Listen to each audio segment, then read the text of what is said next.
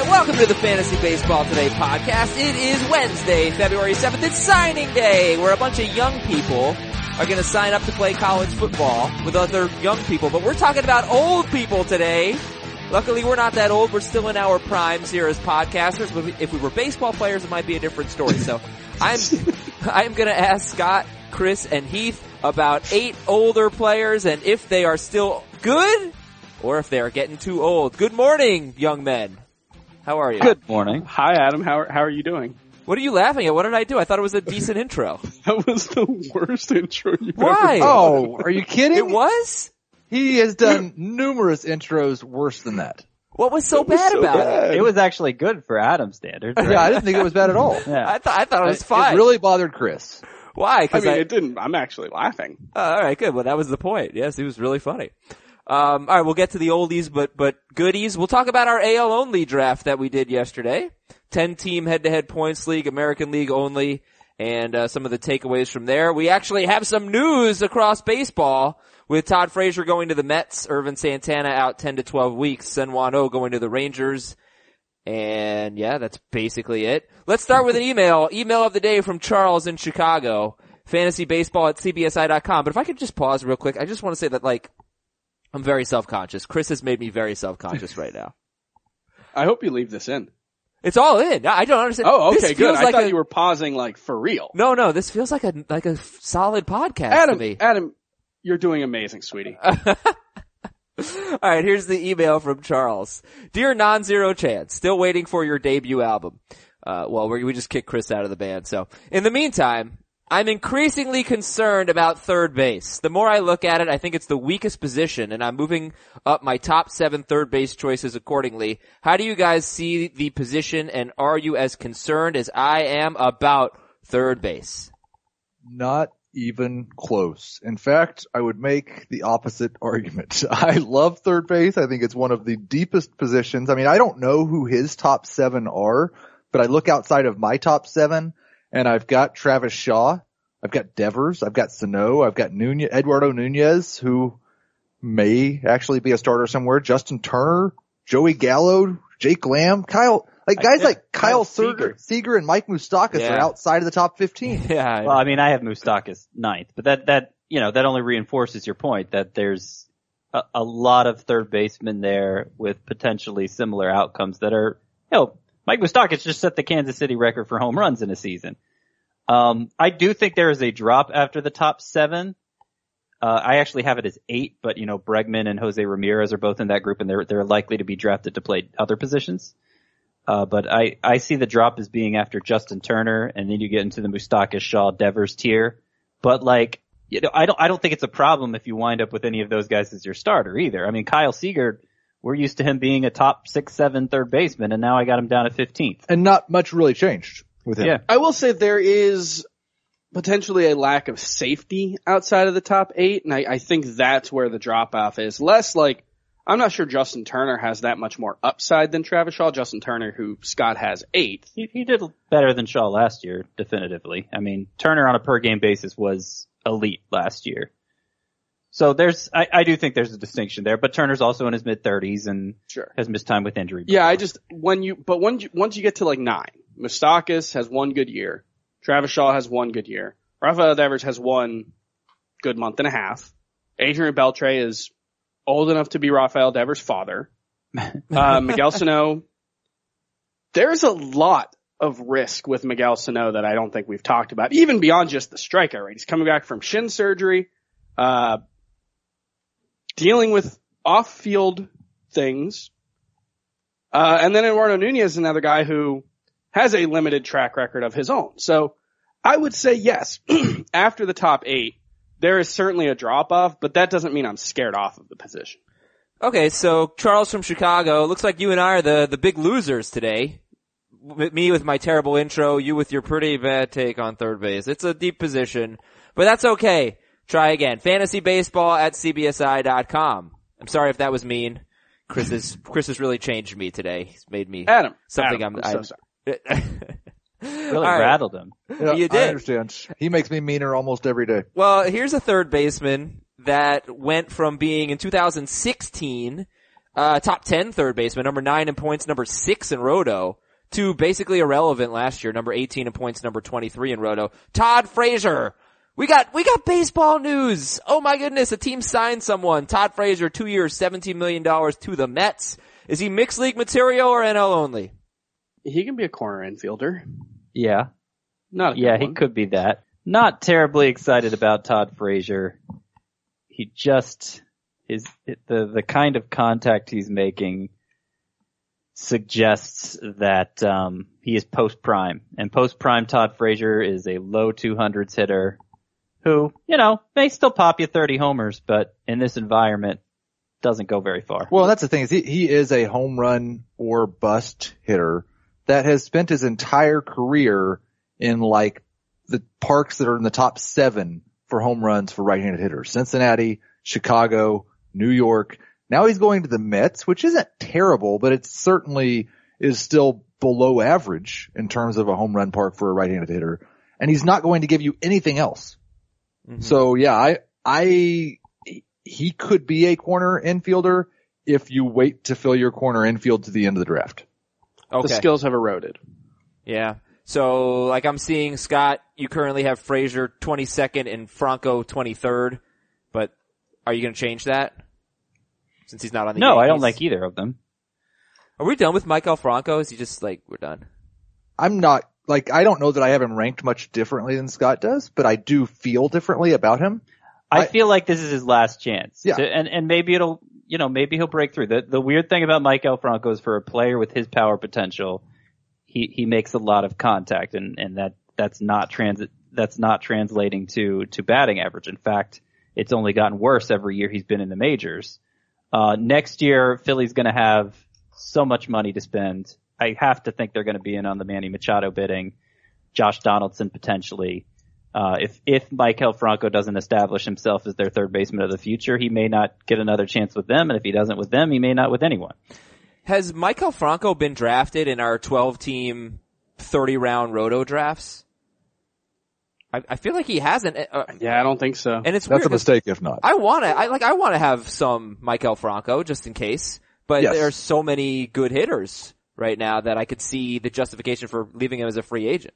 I mean, is he even a top 24 third baseman for either of you? Yeah, I've got him, I think, right at the top 20. Well, Adam just said he was what 20, 24th for me. Uh, he's 23rd, 23rd for you, 19th for Heath. And you know what the thinking here, we, we haven't done a 30 round roto draft. We haven't b- drafted benches in those leagues, I don't think. I think we've only gotten to 24, 23 or Yep, 24 20 rounds. 23. We've only Right. filled out his lineup, it, with the exception of the Dynasty League, but so many prospects were Right, drafted right. And he did get drafted in the 16th round there, so. Oh, okay. In what, the Dynasty League? Yeah.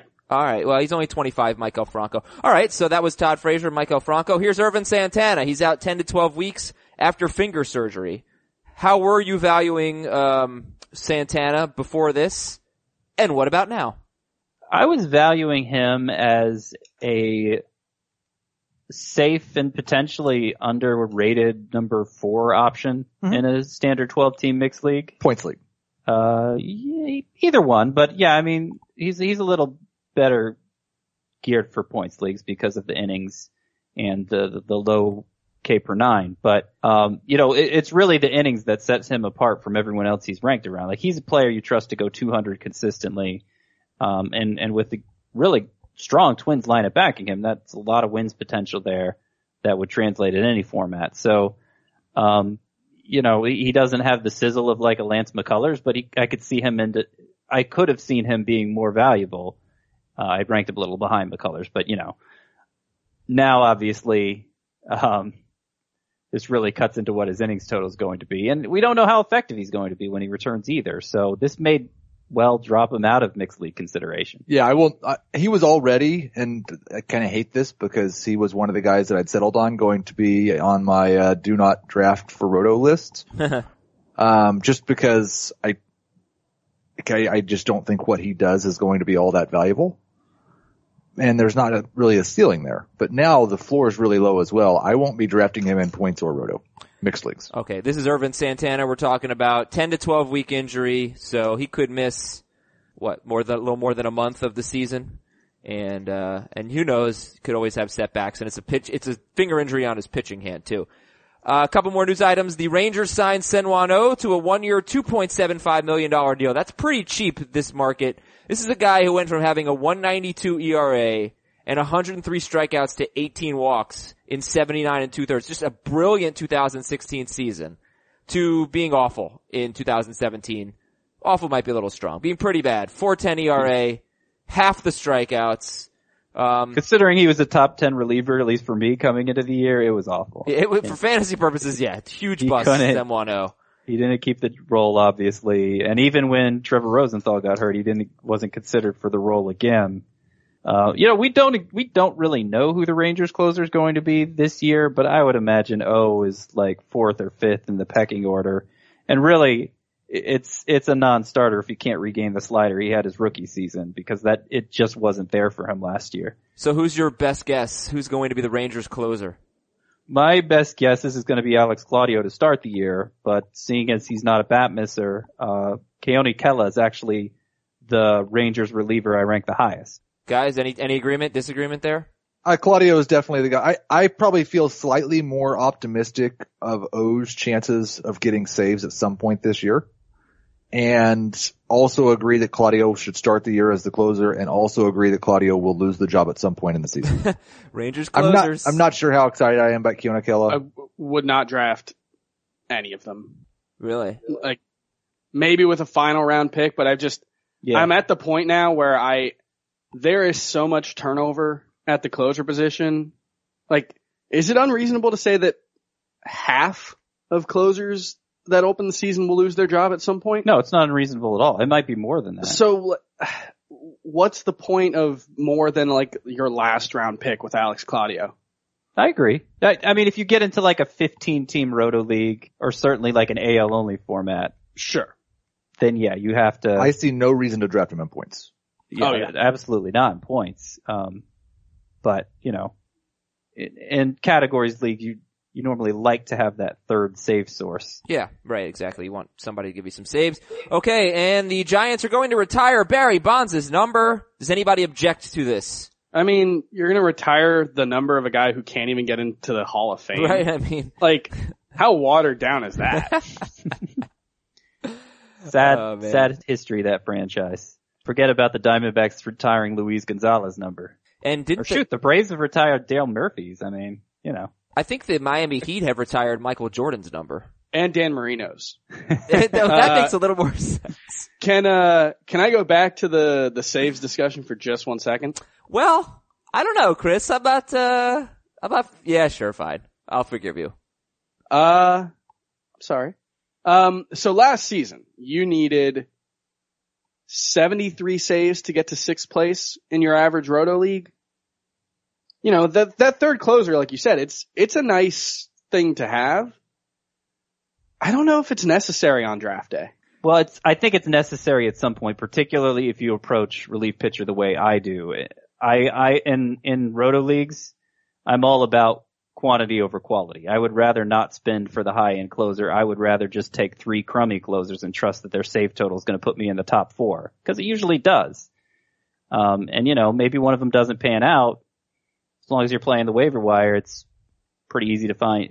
It's not pretty easy to find a replacement, but there's a good chance you'll find a replacement. If you're, if you're trying to, you know, pick up two closers off the waiver wire and count on that, uh, it's no guarantee it's going to happen early enough to keep you competitive in that category. Well, and especially if you're taking closers towards the end of the draft and you only take two of them, there's a good chance you have none of them. exactly. Yeah. Right. Like it, it's one thing if you're willing to invest in Kimbrel or Jansen.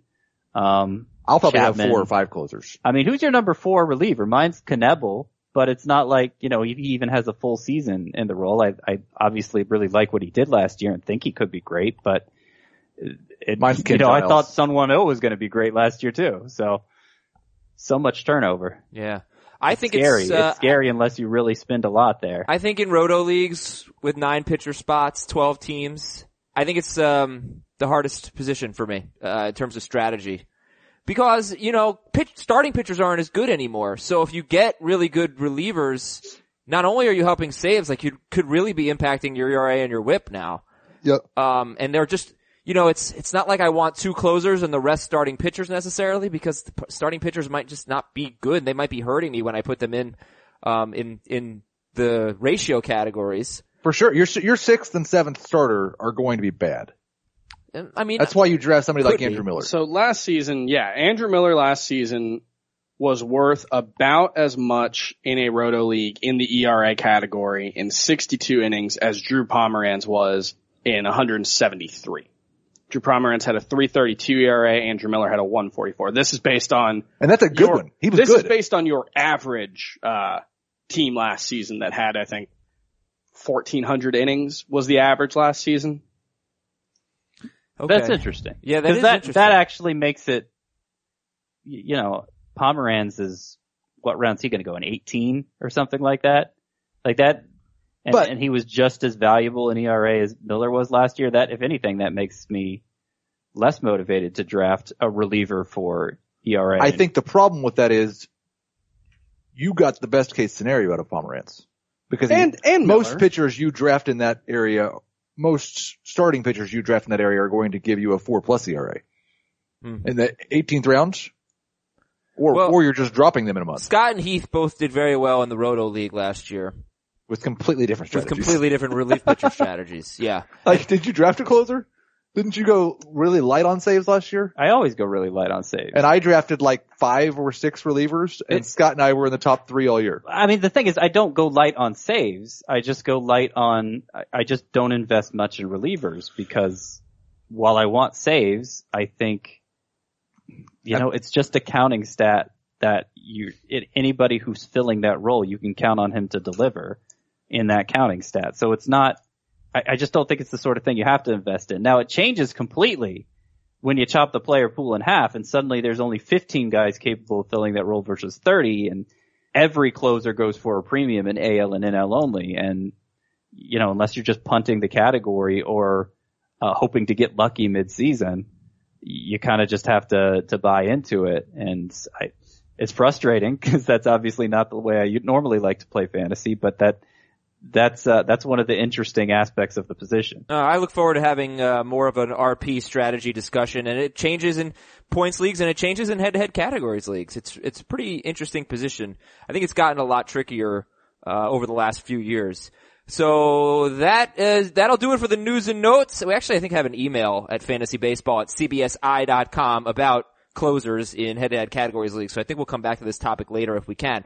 But let's talk about some oldies but goodies with a question mark. Can these guys be good or are they just Old. Too I old. I really kind of resent this entire discussion. Wait, you, you talked over my Happy Gilmore drop, Heath. That Yeah. was, Old. Too old. I mean, I, it took me like a whole five minutes to make that clip and, and He was so upload it. excited about it, Heath. Yeah. How could you do that I to him? was, there was Is this editing your worst show ever? Uh, What, what am I I, doing? I can't Wait. imagine somebody ruining something that Aizer did live on the air. I am offended. Thank you. Thank you. Okay, so, are they, why are you offended, Heath? You're not that old. I think I'm older than every player on this list. Yeah, but you don't play baseball. You'd be No, a terrible you're baseball not older player. than Adrian Beltre. How old is Adrian Beltre? Isn't he 40? Uh, I believe he is 30 four days. No, he's younger than me. 39. He'll be 39 in April. I will be 39 in April. Oh, you old. Nelson Cruz? Ooh. No, Nelson Cruz is like 30. Yeah, you, you old. You're too old. walk. Old. Too old. Thank you. See? Exactly. So, uh, here are the eight players. Miguel Cabrera, Adrian Beltre, Jose Bautista, Nelson Cruz, Robinson Cano, Brian McCann, who might be the youngest on this list, but he's a catcher, so add he's, like uh, he's years. 40 days older than me. Over We're gonna go days relative to, uh, podcasters here. Do you just know how old everybody is in relation to your birthday? Everybody No, Brian for the McCann is, uh, has a special place in my heart. Yeah, Adrian Beltre for me because he was born in the literal same month that I was. That's the only Yeah. reason I know that one. Edwin Encarnacion and Ian Kinsler. So let's start with Miguel Cabrera. Miguel Cabrera. I mean, look, we know the deal here. 2016, he was an elite player. 2015, 2017, he was outside the top 30 at uh, at first base, and he played 130 games. And there's just, I mean, he just didn't do anything. He was terrible. 249 batting average, 16 home runs. He slugged 399. Is Miguel Cabrera still good, or is he just old?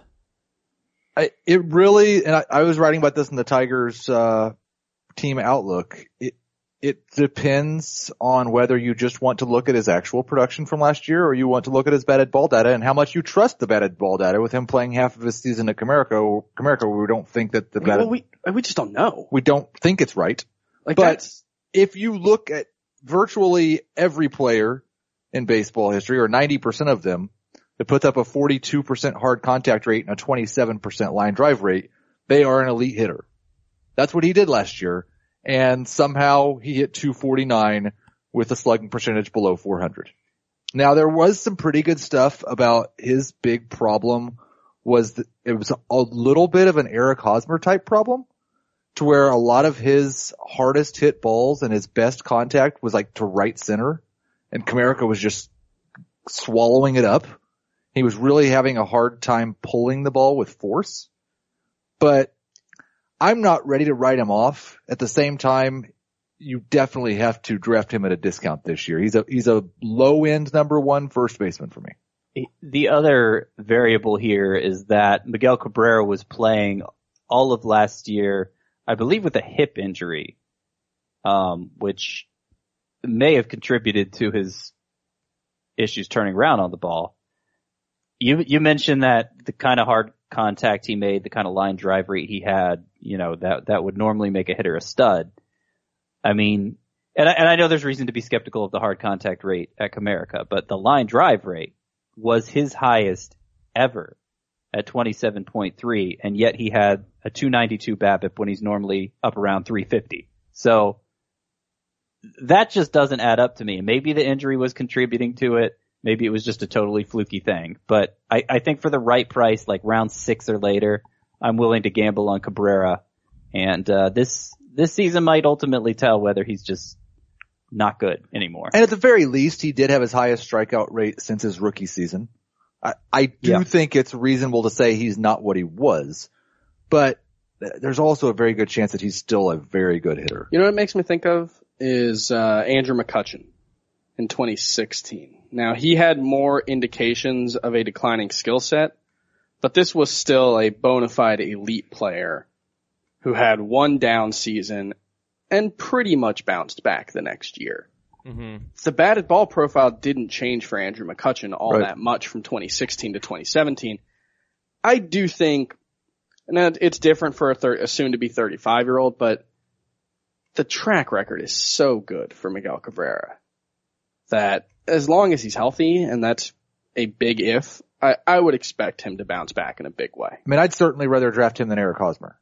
Yeah, is he so, he's sort of, uh, Miguel Cabrera's kind of on like a first base island in the middle rounds, right? Like he's after Jose Abreu. Let me get the, let me get the rankings up so I don't make an idiot of myself. I guess Encarnacion and Cabrera could be an interesting d- Yeah, discussion. I'd much rather have Encarnacion. Yeah, I Yeah. feels safer. But then it's like, you're definitely going to take Cabrera over Carlos Santana, aren't you? Yeah. So I just, I think he's sort of like on an island in between Encarnacion and, and Carlos Santana. Um, A, a guy that I think has a lot of sim- similarities is Matt Carpenter for similar reasons. They're, they're both older players. They both had batted ball data that looked a lot better than their production last year. And they're both going to be huge discounts on draft day in relation to what their history shows. And Aizer drafted both of them in our latest mock draft. For well, Roto. Aizers drafted Matt Carpenter in every mock draft I've ever participated in. I, I mean, why not? I, No, at the val- he's 12th, 12th round, you got him, and Miguel Cabrera you got in the sixth round. hmm in I would Roto, take right? both of those guys all day at those Yeah. I, I had an issue with Carpenter in that draft where I I had already filled first base, corner, infield, and utility, so I just, you know, I, I couldn't draft him at that point, as nice of a value as it was. One point of clarification: it was actually two herniated discs in Cabrera's back that were an issue all season. He did have a hip injury at one point, but that wasn't the biggest issue. I'm pretty sure if you have a herniated disc, you have a hip problem too. I don't, I think those, those are, Maybe. yeah, pain wise. Is it D, This is is it di, is uh is herniated disc spelled D I S C or D I S K? C. See, okay, cool. I'm just You'll adding see it spelled both ways. Adding to my know. notes here. Yeah. um, all right, next guy. Could he be good or is he too old? Adrian Beltre, slightly older, younger than Heath, older than Heath. Uh, Okay. he is actually eight days older than I am. Okay, he will be 39 years old in April, and he was awesome in He was 94 really good games last year. Batted 312 with 383 on base, 532 slugging. If he had played, I always go 155 games. If he had played 155 games, would have been the number four third baseman in points leagues behind Arenado, Ramirez, and Kris Bryant. But he missed two months with a calf strain. Then he had a hamstring strain late in August.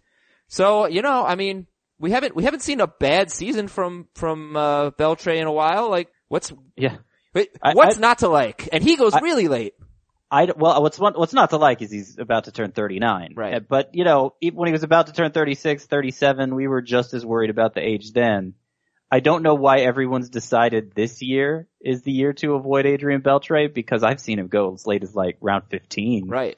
in a Mhm. roto league. Maybe that speaks to the depth of the position and just why why chance it on an old guy like that. But I I mean, he still has he still has top five six potential. I feel like Uh, he's he's probably a guy I'm going to have a lot of shares in just because of um the value he presents. I, I definitely think he has top five, six potential on a per game basis. Yeah, He is probably the least likely third baseman to play 140 games. that's fair. Can he DH? Can They've he got a lot of guys. Right. Yeah. Like Willie Calhoun might just be a DH. Like he might not be physically capable of playing anywhere, so you have to account for that. Gallo will play some DH. They they've got a lot of dudes. But like, you know, looking at the last mock draft we did, the person who drafted Beltre, who was Scott White, Mhm. also drafted Mike Moustakas five rounds earlier. I mean, I'm not sure I think Mike Moustakas is going to be better than Adrian Beltre It's let alone five rounds better. Wait, At, at the same price, I might rather have Moustakas. At that rate, Beltre looks like a huge steal. Yep. Yeah. Right. that's why I took him. He was top five in 2016. He was on pace to be top five in 2017, uh, but Beltre did play the fewest games of his career with just 94 games. So, yep. And it, it goes quickly sometimes. And I think this next guy is a pretty good example. Jose Bautista. Is he, does he still have the potential to be good? First of all, he needs to sign somewhere. And or is Jose Bautista just too old? He's 37 years old and was awful last year with a 203 batting average, 23 home runs in 157 games. Your thoughts on Bautista, guys? Old. Too Yep. old. I'm not, I think not even sure anybody wants him. he doesn't have those um reasons to hold out hope that Miguel Cabrera has, you know? Mm-hmm. That's that's the real distinction for me. Plus he's what, four years older? Yep. All right. So I'm just going to hit this Old. Too old. and we'll move on to Nelson Cruz. Nelson Cruz is DH only. Last year he was the number 17 hitter in points, number 13 in roto. He is 37 years old. Cruz has hit 39 home runs or more in four straight seasons. Is there any reason not to love Nelson Cruz? Shouldn't he be like a third round pick even if he's DH only? He's like almost Ortiz level good. He's 37. In terms of just numbers, he's probably the most consistent player in the last four years in the entire league. Maybe Anthony Rizzo, Yeah, you're but right. his numbers are better than Anthony Rizzo's in that span. You're right. Um, but the thing about, like, it didn't happen to David Ortiz, but it happens to pretty much everyone else. At some point, you just lose it.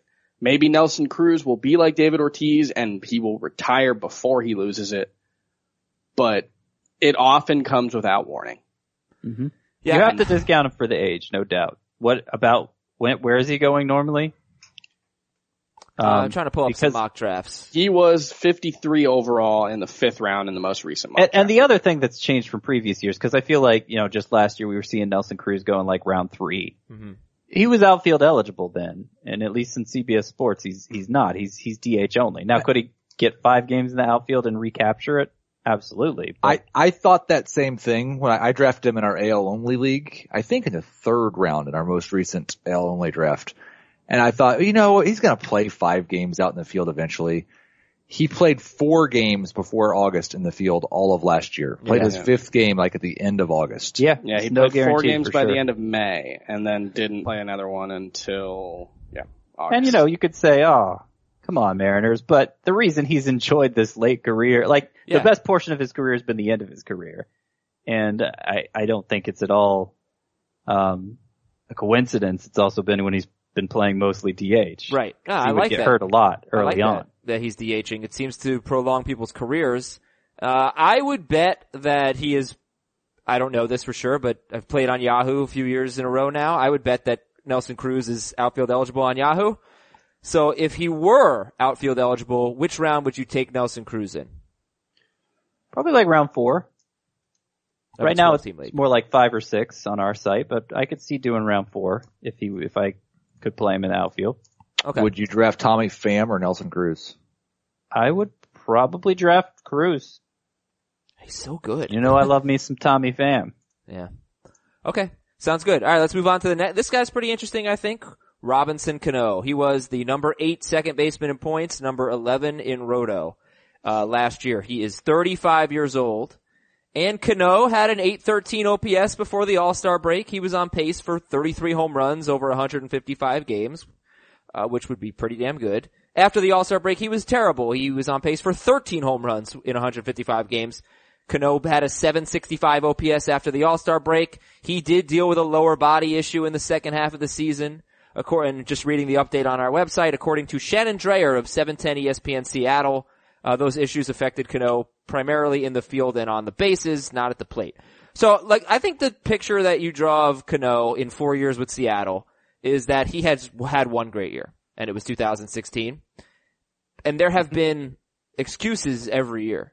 Injuries, death of his grandfather, um, and I mean, I guess if you want to be a total optimist about Cano, maybe he really is still a great player if he just stays healthy. But it's harder and harder to make the case, I guess. So what do you guys think about Robinson Cano? I don't think he's a great player anymore or a great hitter anymore. I don't think he's a great fantasy asset anymore in comparison to all the other hitters. Um, I have a hard time dropping him too far at second base. He's like he, I think he's probably like sixth in my second base rankings, but his production, like if, if you get a best case scenario from Ozzy Albies, who, who may be like 15th in my second base rankings, it's going to be better than Robinson Cano. So I don't really think, like you have to rank somebody sixth at second base. So Cano gets the benefit of the doubt for me, but he's not somebody I expect to draft um, much at all. I think I think he's old, and I think he's been old for four years now, and just just uh, I don't know, just had something special happen in 2016. Old. Yeah, I got him fifth Too old. Sorry, Back- bad timing. Yeah, I'm not quite. I mean, he's a top five second baseman for me in points, so I'm not quite ready to go with too old. Okay, bad timing there. I was, it, it made sense after Scott's comments. Uh, do you guys think there's any chance that Robinson Cano could have a 2016 like season? 298, 39 home runs, 103 RBIs. Yeah, You do? it shouldn't expect it. Okay. I'm putting the chances very low. He also doesn't steal any bases, and second baseman, a lot of them do steal bases. So I'll ask you, Chris Towers, Robinson Cano, or Whit Merrifield? Uh, gosh, I'd probably go Merrifield. Ugh, no, Oh, Cano. he's the Merrifield It's downer it's too. easy. Just give the cop out answer. Yeah, Give it's an easy cop out answer. yeah. Cano no, points, Merrifield Roto. Cano and points, Merrifield, Merrifield and Roto. It's not a cop out if it's what you do. That's just reality. It still feels like a cop out. All right, let's go to Maybe you uh, don't know what a cop out is. Let's go to our next hitter, Brian McCann. Brian McCann was the number nine catcher in points, number 10 in roto in only, uh, like 97 games, I think. I forgot a number here. I put seven games in the notes. I think it was 97 games. And, oh, I, in fact, it was. First 24 games, he had an 878 OPS. He got off to a really good start, and then it was pretty bad. 719 OPS in his last 73 games. McCann will be 34 years old in February. He had two DL stints last year, a concussion in May, knee soreness in August. It feels like he is falling apart. He also can't hit lefties. Yet if he hits 230 with 23 home runs, he'll be a top 10 catcher. So, you know, you yeah, think? that's that's the thing. Like you, you say, he feels like he's falling apart, but you look at his numbers. He's been falling apart for six years now. Like there, there's just a lower. Uh, he's established a lower baseline that still tends to be high among catchers because catchers so bad. I kind of feel like Brian McCann is is being underrated in fantasy because you know he was still starting caliber with only in only 97 games last year. I think he's going. I, I think he's going to play more this year because Yep. Carlos Beltran is out, so that frees up more DH time for Evan Gattis. They, they've been saying they don't really want Gattis catching that much. They're going to carry a third catcher. That third catcher isn't going to be deserving of taking at bats from Brian McCann. Um, so I, I think a, a rebound on some level is, is more likely here than, uh, him establishing an even lower Interesting. baseline. I don't expect a rebound in terms of like per plate appearance or per game production. Right. I do think he's old, too old. Hmm. I don't think he's a very good hitter anymore, but catcher's awful. And I can't find, like I've, I've got him top eight because my, I don't know who to put ahead of him. All right. Here's here's the one question I would ask. How many plate appearances would you expect for Brian McCann? For 75. How many would you expect for Stephen Vogt? 400. Stephen Vogt went undrafted in our most recent mo- Roto mock. Brian McCann was drafted in the 15th round. On a per plate appearance basis, Brian McCann got maybe a 100 more plate appearances last season, if that. They were pretty much the same guy.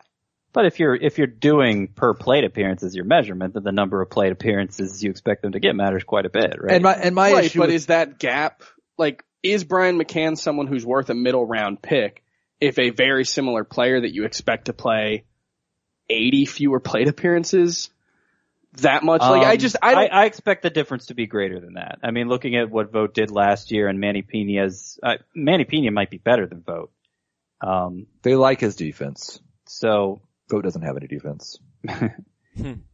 yeah, but I- it's, it's really not about Stephen Vogt as much as it's just about like, I just, like as a number two catcher, I think I'm okay with Brian McCann, but he's not someone that I'm ever looking at. like you, you're never going to draft him as a number two catcher. Right, I'm that's pretty what I'm sure he's in everybody's top draft ten. Yeah, But that's I- why I'm I saying I'm never also- draft him. I also see a lot of potential for McCann to just, for this to be like the last year where we draft J- Brian McCann. I, I Sure. see, cause, you know, when he was on the Yankees, he was always playing through a foot injury. And I kind of felt like, alright, he's, he's gonna break down. And I think last year it started to happen. He had two DL stints. That one's a concussion, so I'll just say he had one kind of breakdownish DL stint. I see potential for Brian McCann to hit rock bottom. He could. What happened to what happens to Brian McCann could be what happened to Stephen Vogt last year. I don't know if that's rock bottom, but it's uh, obviously uh, losing a lot of fantasy value. You know, I I just think like I don't know who I'm going to rank ahead of round like you know you, you're drafting Salvador Perez in round eight. You're drafting Brian McCann in round sixteen. McCann sounds like a much better deal to me. I I kind of like in two catcher leagues. I like the McCann combo. I'd rather I'd rather have Perez eight rounds earlier. At least I have a chance for a great player at the position. I'll trade him before the All Star break. I mean, McCann's pretty reliably hitting 20 home runs. You're not going to find He's that batting from any two or maybe two forty if you're lucky. Yeah, I, Yeah. I I'd mean, much Perez ra- is better, but you're talking Much eight better. rounds difference. Who do you expect to play more, Brian McCann or Mike Zunino? Um, it depends how Because well Mike Zunino, Zanino played performs. more last season, Zunino and gets sent down to the minors but every Mike Zunino year. played more last season and was significantly better. He hit for more power. I don't know. He that hit for a higher average. Well, that's not something I expect to continue. Like, No. 'cause what was his No one BABIP does. last year? It was I insane. mean, it was yeah, it was 355. like he strikes out 40% of the time. yes. Zunino is not a good player. All right, we'll wrap Not it up here. We got uh, two more. I want to be make sure we have time for our AL only draft. Edwin Encarnacion, number five in points, number eight in Roto last year. He is 35 years old. Uh, how old is Miguel Cabrera? He is also, he'll be 35 in April. So Encarnacion is a little bit older than Miguel Cabrera. Got off to a bad start. First 41 games, he had a 689 OPS. But his last 116 games, Encarnacion, 949 OPS and also encouraging 77 walks to 83 strikeouts in those 116 games. Um, and actually played a lot of games. He's played 150, 160 and 157 games in his last two seasons. Encarnacion had been pretty injury prone, usually like, you know, one DL stint every year. Uh, so anyway, raw numbers, last six seasons, he's averaged 269 with 38 home runs and 110 RBIs. Do you, do you have any fear drafting Edwin Encarnacion, or do you think he's, you know, pretty safe to be pretty awesome? I have some fear. It's it's kind of on a Nelson Cruz level to me. I think they're back to back in my top 300s. You know, it's it's obviously not the fear I have for Miguel Cabrera because that production hasn't really fallen off yet, but the strikeout rate has been going up. He's obviously on the wrong side of 35 now? Or is he just now 35? He's 30, he's 35. I'm not sure when he'll be 36, but he's Yeah, 30. he's getting up there. Age 35 season for Encarnacion. Um, so yeah, I've downgraded him solely because of age. Yeah, he he's listen, just looking at what he's done recently, he should probably be a second round pick. He should be viewed in that elite tier of first baseman. He has been maybe a poor man's version, but basically Nelson Cruz in his consistency with 39, 42, 38 home runs over the last three years. And he's younger than Nelson Cruz, so I think the, there's a slightly less risk. Love, uh, he has a, has probably a top four or five chance of leading baseball in RBI if he's not hurt with the guys he's going to have on base in front of him. hmm So, yeah, I, he's a late third round pick for me. Encarnacion. Would you rather have Encarnacion or Abreu? Abreu. Encarnacion. Chris? Is this uh is this an Abreu in points Encarnacion in If in Roto just because of and this is I'm gonna just steal a Heath thing, Good. but Roto you're going for first place. Encarnacion has much more upside. I I don't even know that that's true anymore. I, I think Abreu is definitely the roto target because he always hits 290 or better. And Encarnacion, the upside is 270, right? And I think the power upside is similar. Uh, you know, I, w- I would have said in the past Encarnacion was a better points league option because the strikeout to walk ratio was better, but that's not even true anymore. The, w- the way Encarnacion's strikeouts are escalating. Well, that's So a, I, I, see, I think, think, like, I think Encarna- Abreu is definitively better in both formats. I think Encarnacion's before you even factor like- age. likely outcome, assuming health, is like 37, 38 home runs. Yes. Abreu's is 30, 31. Uh, Abreu has never hit as many home runs as I'll- Encarnacion has hit each of the past. three I'll years. take five or six fewer homers for the 20 to 25 point batting average increase. But you're Maybe also 30 about- batting point batting average increase. you know, Yeah. then another 10 RBI and 10, s- 10 runs and Yeah. Well- He's going to beat him in three out of five categories. Neither of them are going to make a difference in stolen bases. let me, let me just finish with this because the strikeouts are important here. That was what people were concerned about with Encarnacion going into 2017. His strikeout rate went, uh, up in 2016. And you look at it again in 2017, it was pretty similar, you know, right around 20%. That's not bad though. But, but also, I mean, what do you make of the fact that his first 41 games, he had 27 walks, 50 strikeouts, 50 strikeouts in 41 games, but then he, he broke out of that. 116 games to finish the season with 77 walks to 83 strikeouts. Do you prefer to look at the full season numbers or do you full think? season numbers. Yeah. But, but what I would say is like Jose Abreu does not strike out now as much as it looks like and Encarnacion does, although it's really close. But he walks three times as often, or at least twice as often. His Mm-hmm. strikeout to walk is still a major advantage over Abreu. He's better in both formats. I mean, Encarnacion's gotten off to slow starts like three straight years, hasn't he? The, the age doesn't concern you at all. It I definitely mean, concerns Abreu's age isn't, you're, you're not really worried about his age at all. That's why I'm saying for, that's why I'm saying for, for Roto, where I'm aiming for upside, I'll take the guy who could give me 40 homers and 120 RBI. And in head to head where I just want someone who's there every week chugging along, I'll take Jose Abreu. And Abreu is 31. He's not the age where you're like, oh, the drop off could happen. But, But he's certainly at the age of we shouldn't. Like, this is where the end of the peak or the start of the decline does happen for a lot of players. He's. I don't. The age makes a slight difference. It, but Encarnacion's just a better baseball, better hitter. Eh, well, he wasn't last year and I don't think at the ages they are now, you should expect him to be going forward either. He wasn't last year. Um, Nope. he was eight points worse in Roto, in points, obviously. Yep. And then what about in Roto? I bet he, was he better. He beat Abreu in runs by one. He beat him in RBI by five. He beat him in home runs by five, but Abreu beat him in batting average by 46. So, Yeah, yes, Abreu I was will better give advantage Abreu there.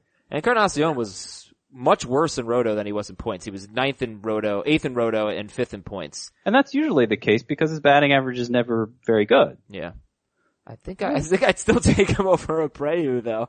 Oh uh, yes, I for sure. Like I, I think that for hearing the arguments you guys have made, the only reason I would take Abreu over Encarnacion is age. It's a and it's not an insignificant reason. Like if that's why you want to go with it, that's fine, makes sense. All right, here's another stat for for Abreu's points league value: 43 doubles for Jose Abreu, 20, 20 for yeah. Encarnacion. Yeah, but th- I mean, this was a great season for Abreu. He wasn't nearly as good in 2015 oh, or 16. Was, we've, we've no, seen was... better versions of Abreu than this. We've we've seen two great versions of Abreu and two eh versions of Abreu. Yeah, no, I mean, he was no, better two... as, as a rookie than this. Okay, 2016 did. was was kind of bad. 2015 was definitely better than eh. It was 290. But he was better in 217 in 2017. Yeah. Yeah. All right. Yeah, all right. Um, let, let's let's finish with uh with Kinsler. Let's do it quickly here. Kin, I mean, batted ball data good. Walk uh walk strikeout ratio was great. BABIP was just really low. Is it just the BABIP thing or or what with Kinsler? He batted 236 with 22 home runs. He'll be 36 years old in June. Kinsler's a guy I feel okay about drafting for where he's going. Kind of like I've said about Beltre, kind of like I've said about McCann. Nobody wants Ian Kinsler. You can get him for very late. Yep. And he was about the same as Robinson Cano last year, and at least in, in terms of point per game. Uh, you know, obviously he does different things well than Cano does, does different things poorly than Cano does, but I think the, the overall line is similar, and that was in a bad year, a year where he kind of got burned by a bad BABIP.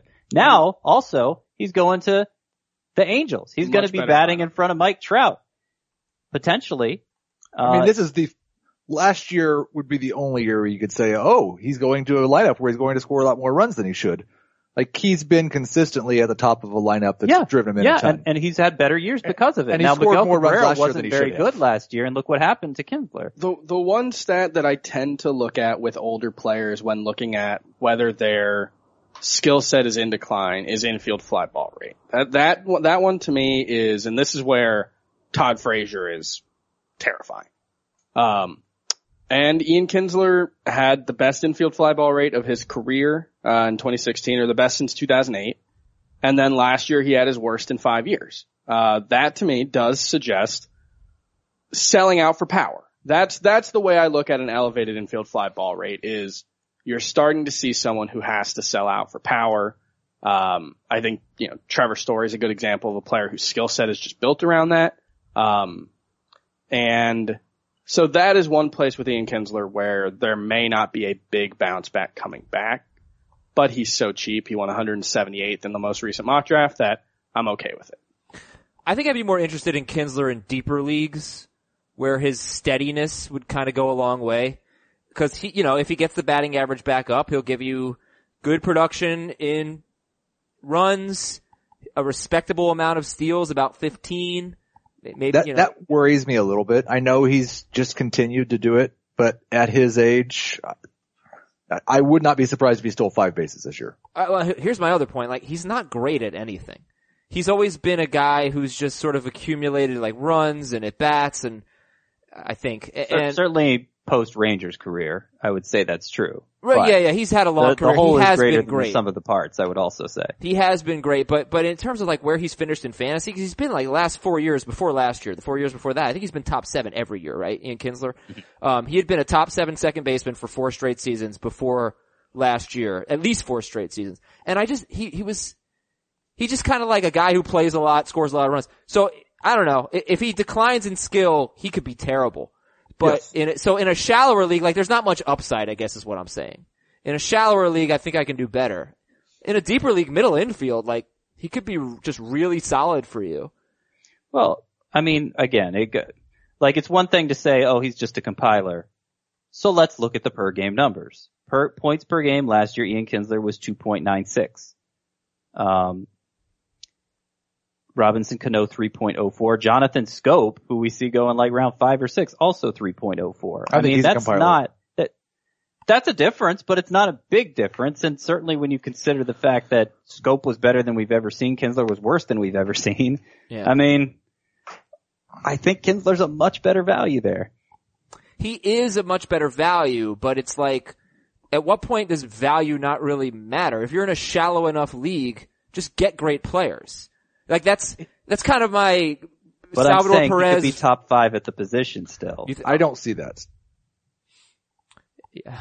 Right. I mean, that's, that's my Salvador Perez versus Brian McCann argument. It's like, yeah, McCann's a better value eight rounds later, but he might just be a bad player, so it doesn't really matter. Um, I, I don't know. I don't quite feel that way about Kinsler versus. No, I th- I think Kinsler could be top eight or nine at the position again. I I don't see. I don't see him jumping back into the top five.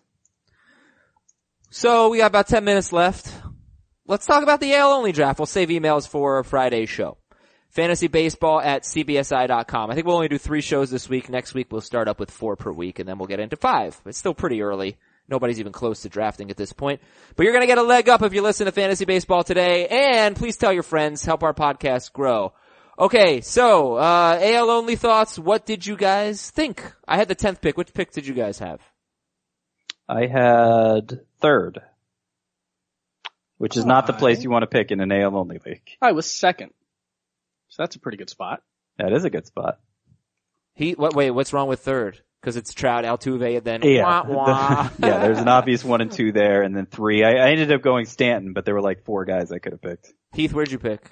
I picked eighth. Okay. I was very happy with my placement in this draft and my start to this draft. I gotta say, first base sucks in, uh, It does. It is Well- because you you're missing the big four: yeah. It's, Rizzo, it's deep though. Goldschmidt, It- it- Freeman, Votto. like it's deep. You, you've got, you've got some options. Like if you wait and you're the last person to take a first baseman in a 10 team AL only league, you still probably like your first baseman. But Yeah. for Jose Abreu is the first guy off, the, or Encarnacion. Like it's, Jose, Jose Abreu is the only first baseman worth reaching for in the AL pool because the there there is then a mass of um, highly volatile.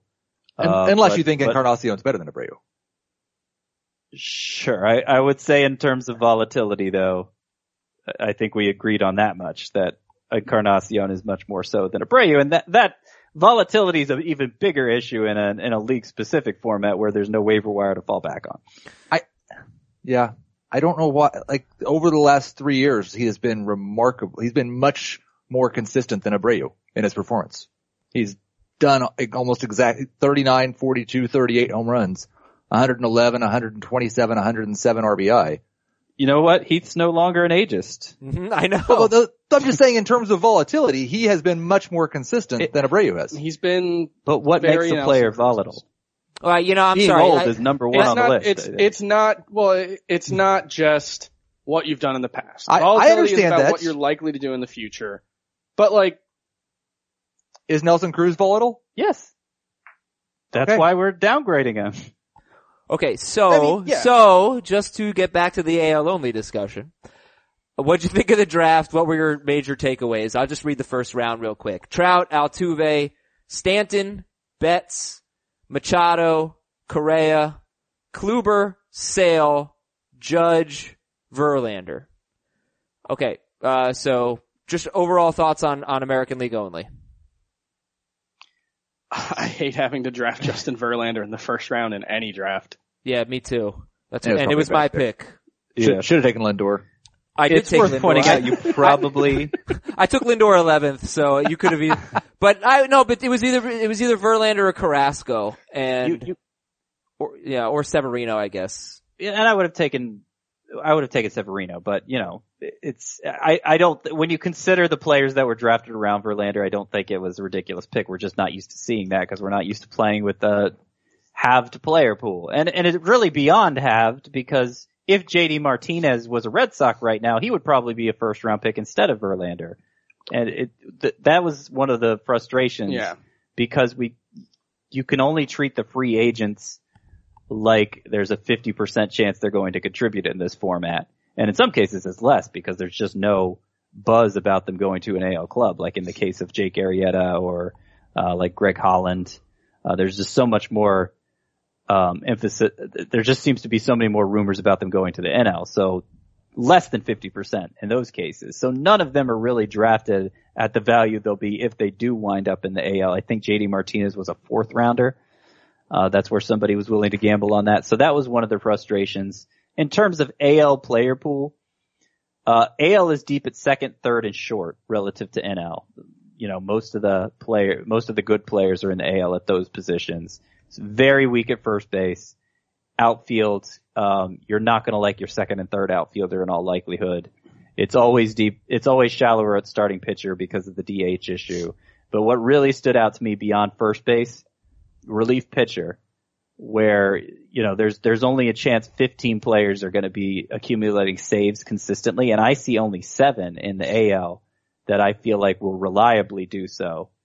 That uh, that made it reach worthy, I think. Uh, did, but I look at the first baseman. Like here are the here are the starting first basemen for each team. Just going in. Uh, I think it's I don't know alphabetical order. Yuli Gurriel, Matt Olson, uh, Justin Smoak, Chris Davis, Greg Bird, Ryan Healy, Eric Hosmer, Miguel Cabrera, Edwin Encarnacion, and Jose Abreu. I guess we saved the best for last. um, there's a big difference between, you know, the top and the bottom, but I, like, I have your Yuli Gurriel. I'm fine with Gurriel as my first, as my starting first baseman. Like, I, I don't feel like anybody has a just dreadful first baseman starting for them, whereas, no, you it's know, a fair point. James McCann as a starting catcher, Mike Zunino, Robinson Chirinos, uh, Francisco Mejia. Yeah, you know, it's it's always it's always relative to what your competition's going to have. Is Right. how you should look at it. And and first base, I think the only one with a clear advantage there is the guy who drafts Abreu. It's why I think he. That's why I said he's the only one who's reach worthy. Heath would include Encarnacion with that, fine. But um, you know, if you don't happen to get one of those two, then yes, it's a position you can wait on. You don't want to reach for Matt Olson or whatever. Right, right. Whoa. No, Is that who you you take him. And I am thrilled to get Matt Olson in the street. well, the maybe you didn't reach round. for him. Yeah, That's the seventh thing, round yeah. isn't a reach. You That's right, fine. you take him. You don't reach for him. That's the point. Absolutely, Yeah. total Uh, difference.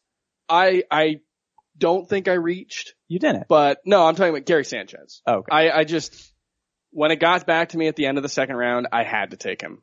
I Oh, just, he puts you so far ahead of the game.